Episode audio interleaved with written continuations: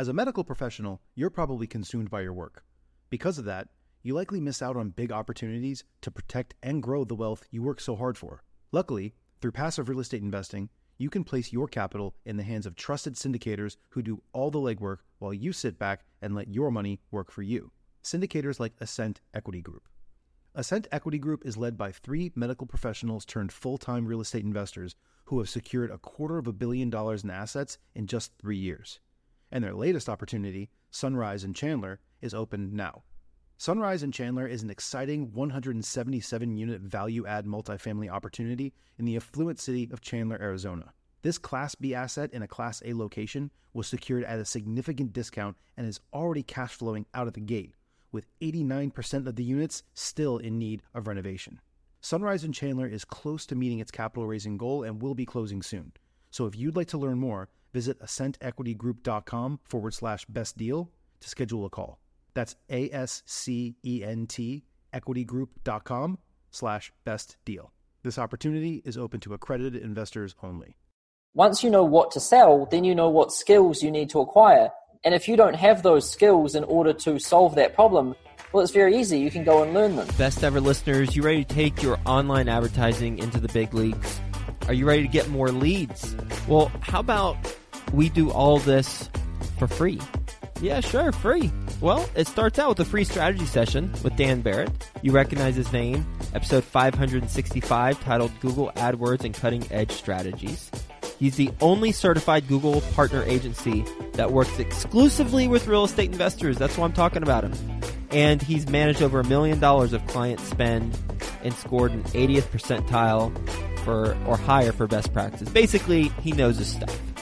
And he is offering a free strategy session for one hour to do a deep dive with you and learn about your market and collaboratively come up with an online advertising strategy based on your target audience. And he's offering to do this for the best ever listeners. Go to adwordsnerds.com forward slash Joe. Now, I mentioned free. Well, the strategy session is free. And then you can either take the online advertising strategy that he comes up with on the call and go implement it yourself. There you go, it's free. Or you can have him and his agency do it for you. It's a turnkey solution. And by the way, that likely winds up being free too, assuming that you're closing on the leads that he's generating for you as a result of all the efforts. Go to adwordsnerds.com forward slash Joe. He's got some amazing stuff. Ask him about the pre-targeting for direct mail lists that he does. It's something unique to their company and it's pretty exciting stuff. He's noticing some tremendous results as a result of doing pre-targeting. So ask him about that. AdWordsNerds.com forward slash Joe. Best ever listeners, how you doing? Welcome to the best real estate investing advice ever show. I'm Joe Fairless. This is the world's longest running daily real estate investing podcast. We only talk about the best advice ever. We don't get into any fluff. I hope you're having a best ever weekend because it is Sunday. We are doing a special segment called Skill Set Sunday, where by the end of our conversation, you will have a specific skill that you will then be able to apply towards your real estate investing ventures. Now, today it is a unique skill in that this is a skill that you can implement prior to starting your real estate ventures to have the capital to actually use to invest and that's the focus of our conversation how to generate cash flow to use for your real estate investing. And with us today to talk us through that, Sam Ovens. How you doing, my friend? Good, thank you. Nice to have you on the show, Sam. And a little bit about Sam. He is a millionaire consultant and creator of training programs for consultants at Ovens International. He has created nine millionaires and 136 six figure consultants from his trainings. He created Snap Inspect, which has an office in New Zealand, North America, with over 2,000 clients in 16 different countries. And that is a property inspection application for property management companies. So he does have some experience within the real estate category, and he's based in New York, New York now. You can say hi to him at his website, which is in the show notes page. Before we get into it, Sam, you want to give the best ever listeners a little bit more about your background and your current focus? Sure.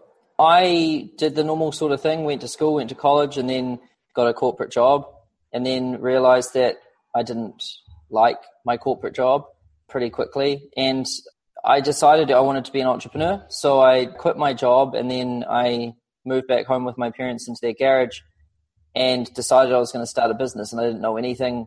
And I had no money either, really. I had just probably about a thousand dollars or something, which was supposed to keep me alive. And the first couple of businesses I started were just cool ideas. Like that's how a lot of people start. They're just like, what's a cool idea? And I started a job board and then an office lunch delivery business, and they both failed. And I spent my first year pretty much just failing. And then that's when it really hit me that all these businesses I'd created, they were just cool ideas which I'd come up with. I just thought, what's a cool idea? And then I created it and went out there and tried to sell it, and then no one wanted it. And that's when I really realized that no one wanted the things that I was coming up with. And the ideas that were cool in my head weren't exactly things other people would pay money for. And it was like a big wake up call. And so the next time around, I decided to go to the market first and ask them. So I went out to the market first and I said, Hey, what are some problems that you guys have? And maybe I can help you solve those. So I went out to the market and I found out that property managers had a massive problem with property inspections. So I decided to start helping them with property inspections, and I came up with Snap Inspect. And for the first time ever, something I created worked. And it was because I got outside of my own head and went to the market, and I created something that people actually needed instead of something which I thought people would want. And that worked. And then that's kind of evolved. Like I grew that business up. I ended up selling my shares in that to my business partner. So I'm out of Snap Inspect now. But then I became a digital marketing consultant, helping businesses get customers online. And then that's evolved until now I help people start consulting businesses. So I help people who have a skill or want to have a skill start their own private consulting business. Mm-hmm. And we have online trainings that help people do that. And just recently we acquired consulting.com. And so now we've really grown it into a company that has multiple offices and a big team and stuff. And it's less about me now and it's more about like a company. And so it's gone from being a private consulting business to being kind of like an e learning platform. So, like most entrepreneurial stories, it started one way, ended up somewhere totally different, but that's kind of how it happens, you know? What was the need that Snap Inspect solve the problems based on your original research? property managers, when I spoke with them, this was back in like 2012 or something. But back then, the way they were doing property inspections is they were going to the property, carrying a clipboard with a printed checklist. It had a pen. They would complete an inspection checklist like that, and then they would have a digital camera with them. They'd take photos, and then they'd go back to the office. And then when they were there, they would kind of open it up a template on Microsoft Word manually copy the information over into the template and then upload the photos from the digital camera to the computer, format them, put them in, save it as a PDF, attach that PDF to an email, then send that email to the owner.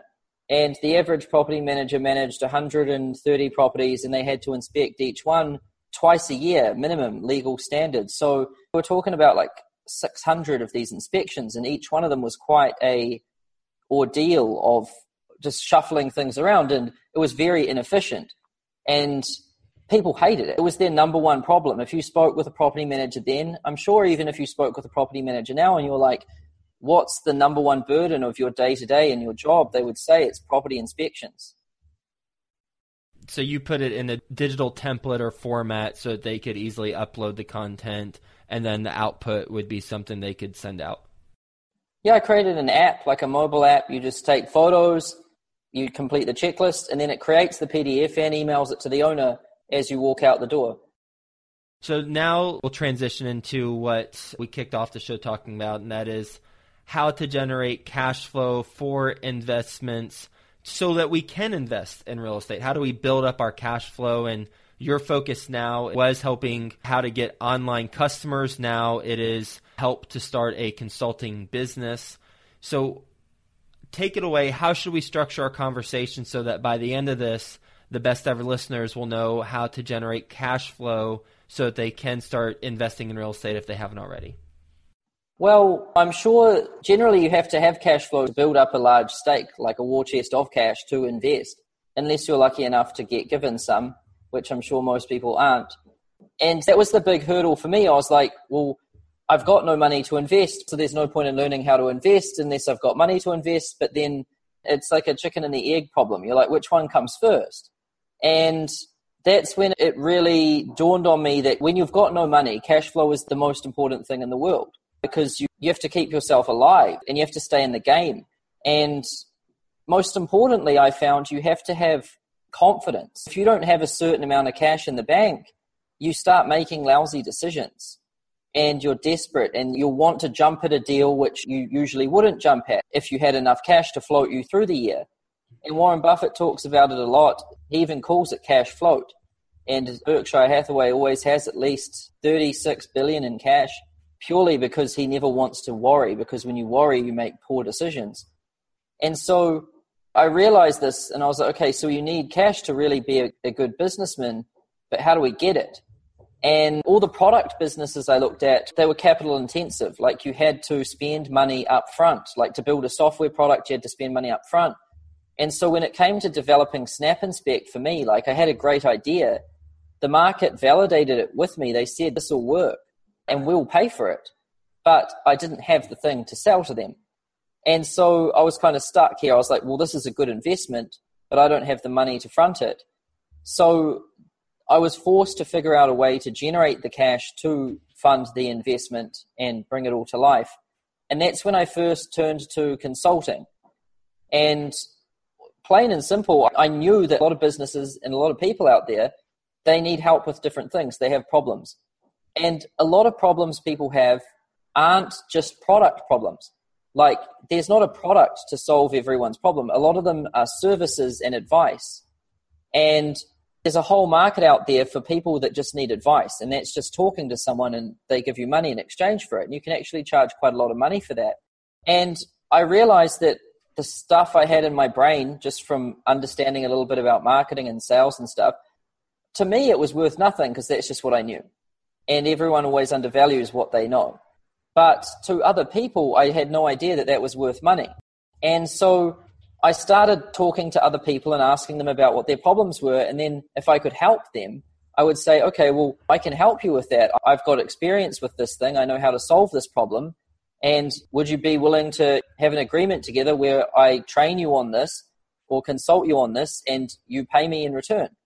And I was able to get a few deals like that. None of them were huge. They were like $500, $1,000. And just by selling those things, I was able to get enough money to build Snap Inspect and actually get it off the ground. So it was through selling my advice that I got enough money to front an investment.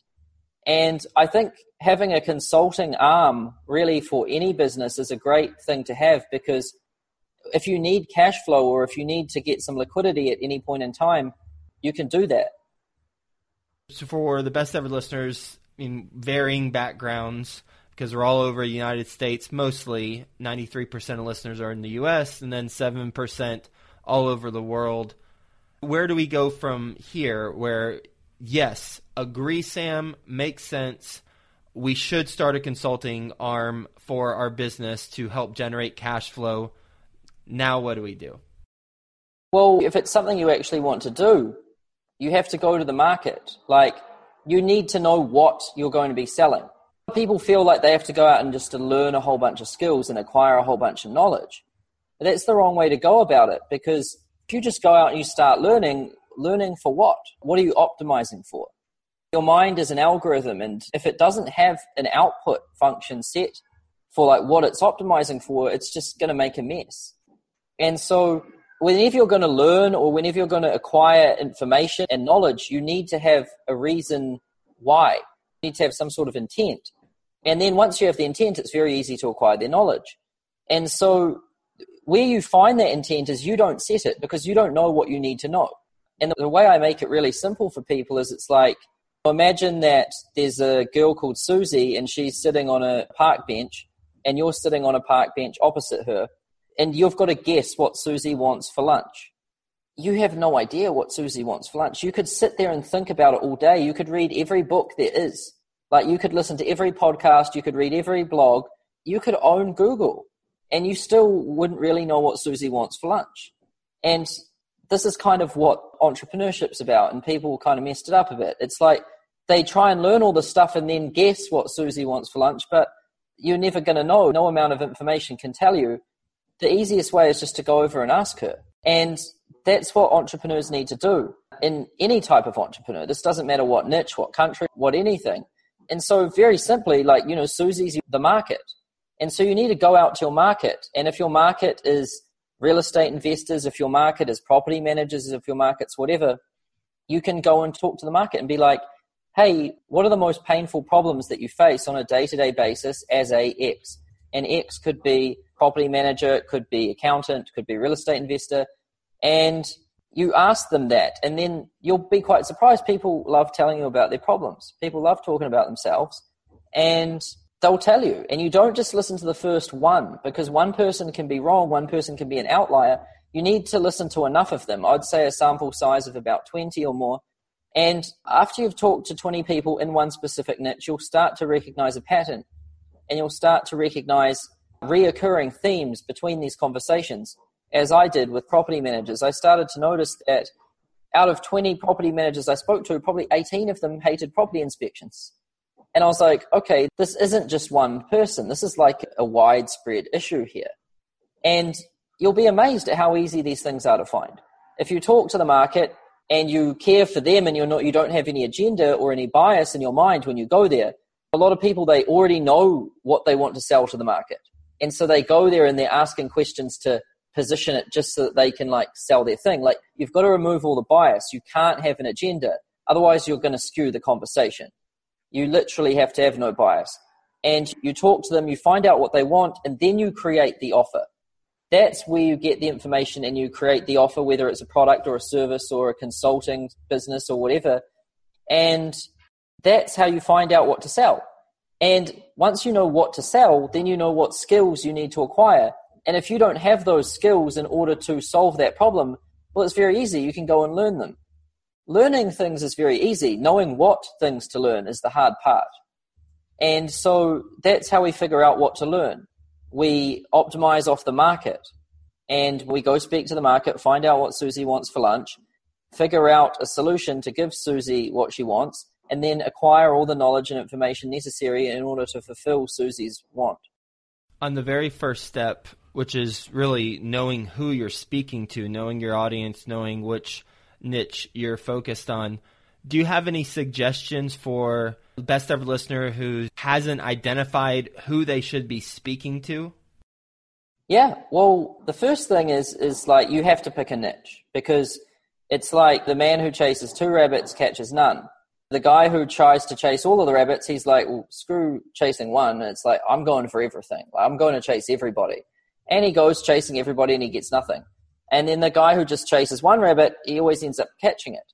And so business is very much like this. A lot of people, a lot of entrepreneurs, they're too afraid to narrow their reach because of what they might miss out on, but they don't understand without narrowing their niche, they don't get anything. So the key is to pick a niche. That is mandatory.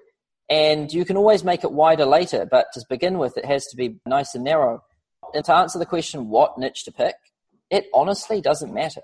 You can't pick the perfect niche. There's no way to do that. This isn't a science that, it, at least a science that exists at this present moment in time. There's no way to study and theorize on what niche to pick.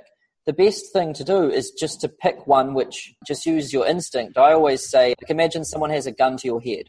They're going to blow your brains out in 10 seconds. What niche you're going to pick? And whatever you say, that's a good one to start with because we can always change it. And like I said, your mind is like an algorithm and it optimizes. If something doesn't work, it's like, okay, we don't do that again. If something does work, it's like, okay, maybe we do more of this. And so it doesn't matter what you start with, it's just that you need to start.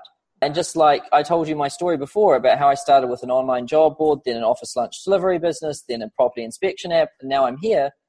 I'm probably doing the thing right now which I should have always been doing, but I was only able to find that by doing the wrong things so that's the key. It's just to pick anything. and then just do it. And then if it's not right, then change it. And if it is right, do more of it. Trying to get it right, you'll never have picked anything. Like if I was still trying to pick the perfect niche, I'd still be back at the starting blocks five years ago.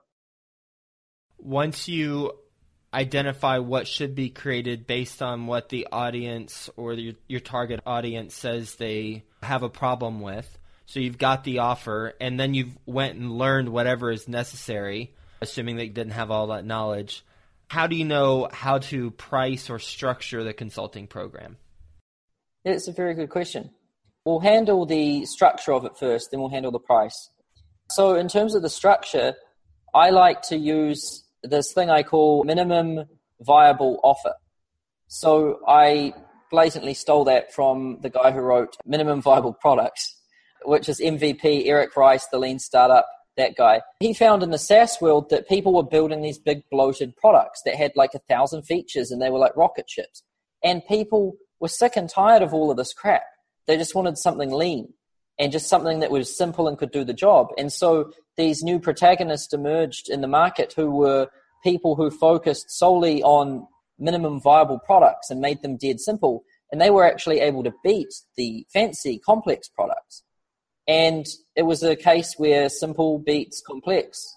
And in the consulting world right now, it's gotten complex. And so it's a ripe time to come in with that same strategy. So I came up with the term minimum viable offer. It's the same as minimum viable product, except we're selling services instead of products.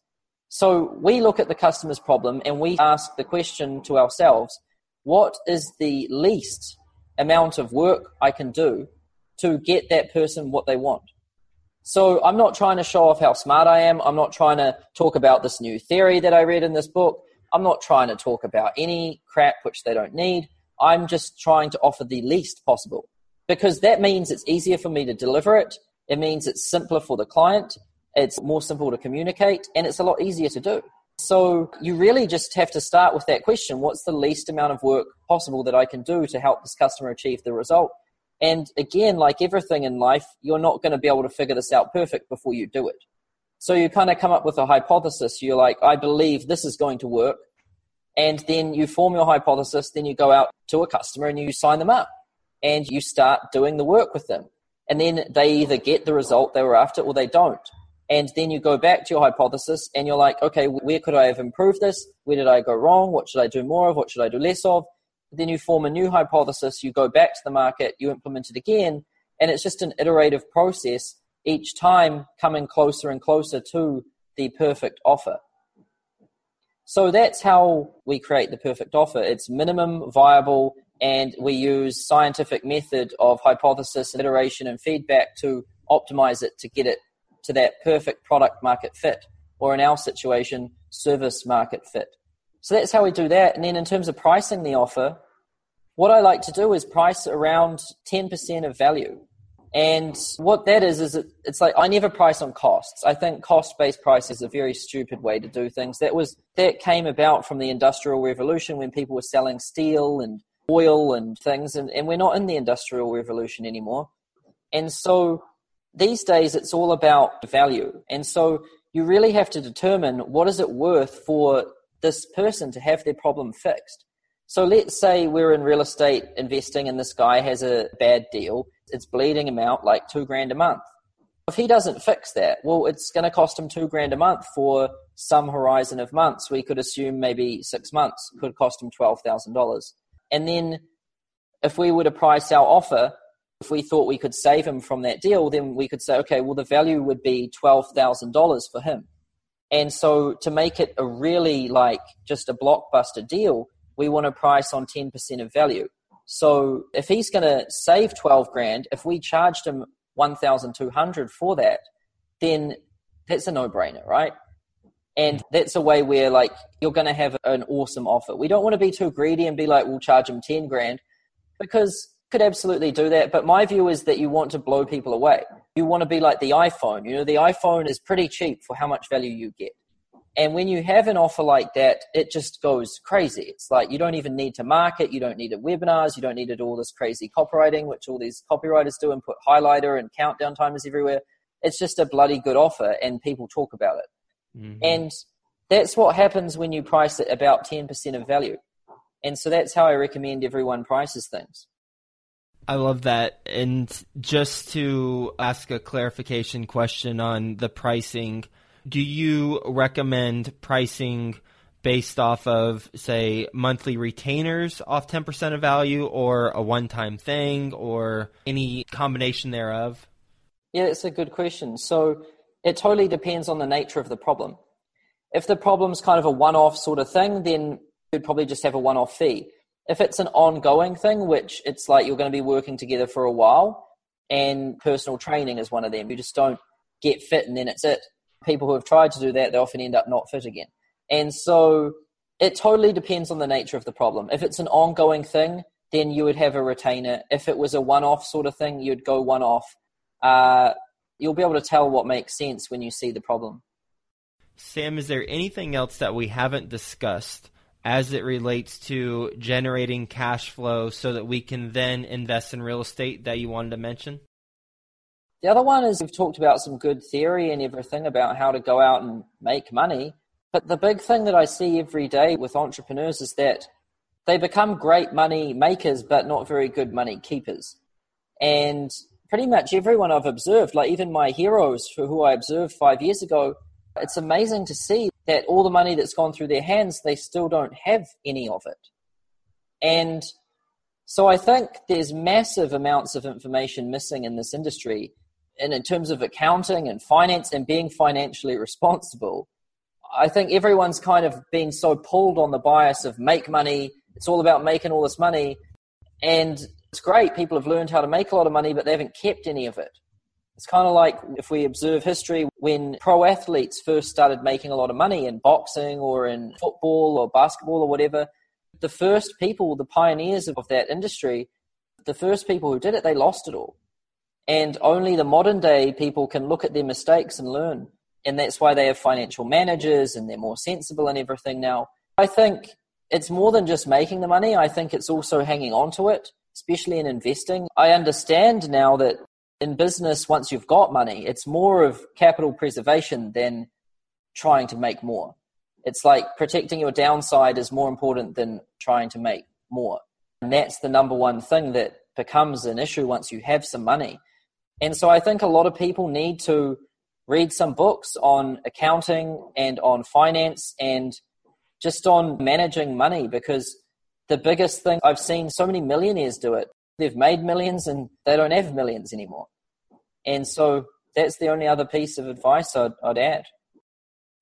I was interviewing a gentleman, and his mentor was Ross Perot, and Ross had a famous saying that he'd always mentioned prior to investing in something, and he said, It's more important to be focused on return of capital than return on capital. And that's exactly what you're talking about here. Yeah, absolutely. It's a concept which you don't learn to appreciate until you have some capital because most people are swinging for the fences all the time because they're like, what does it matter if I lose a grand? But once you've got a pile, it's more about protecting that pile than trying to add to it. Where can the best ever listeners get in touch with you or your company? My website, the new one, which is live right now, but it's just one page. There'll be a full blog there and everything in the next few days, but it's consulting.com. And what will they find when they go there on that one pager? What will they find? consulting.com, they will find just a basic video about what we do. We provide training programs helping people become consultants. The reason why I'm saying it now is because in like two, three days' time, there's going to be a proper website there which has a lot more information because we only just acquired that domain name. Well, congratulations on the new acquisition and thank you for being on the show. You walked us through six steps to start a consulting program so that we can go invest in real estate if we haven't already. Step one is pick your niche. As you said, if you chase two rabbits, then you get no rabbits. So find your rabbit and go chase it. Two is know your audience. Three is know what you should be selling to your audience. So talk to them, do 20 plus interviews. Four is create the offer based on what they want. And then five is know how to structure it with your minimum viable offer approach. You test and optimize that. And then six is getting the pricing right and you recommend pricing it around 10% of value. So thanks so much for being on the show, Sam. I love your quote. Also, you had a couple money quotes, in my opinion. One is, don't undervalue what you know. Most people do. And also, learning things is easy. Knowing what to learn is the hard part. Ain't that the truth? Thanks for being on the show, my friend. Hope you have a best ever weekend, and we'll talk to you soon. Thanks. You too. Do you want to learn more about the real estate buying and selling process? Learn to earn passive income with the cash flow guys as Tyler Sheff and his team discuss their secrets to creating cash flow. Check out the Cash Flow Guys podcast at cashflowguys.com. That's C A S H F L O W G U Y S.com.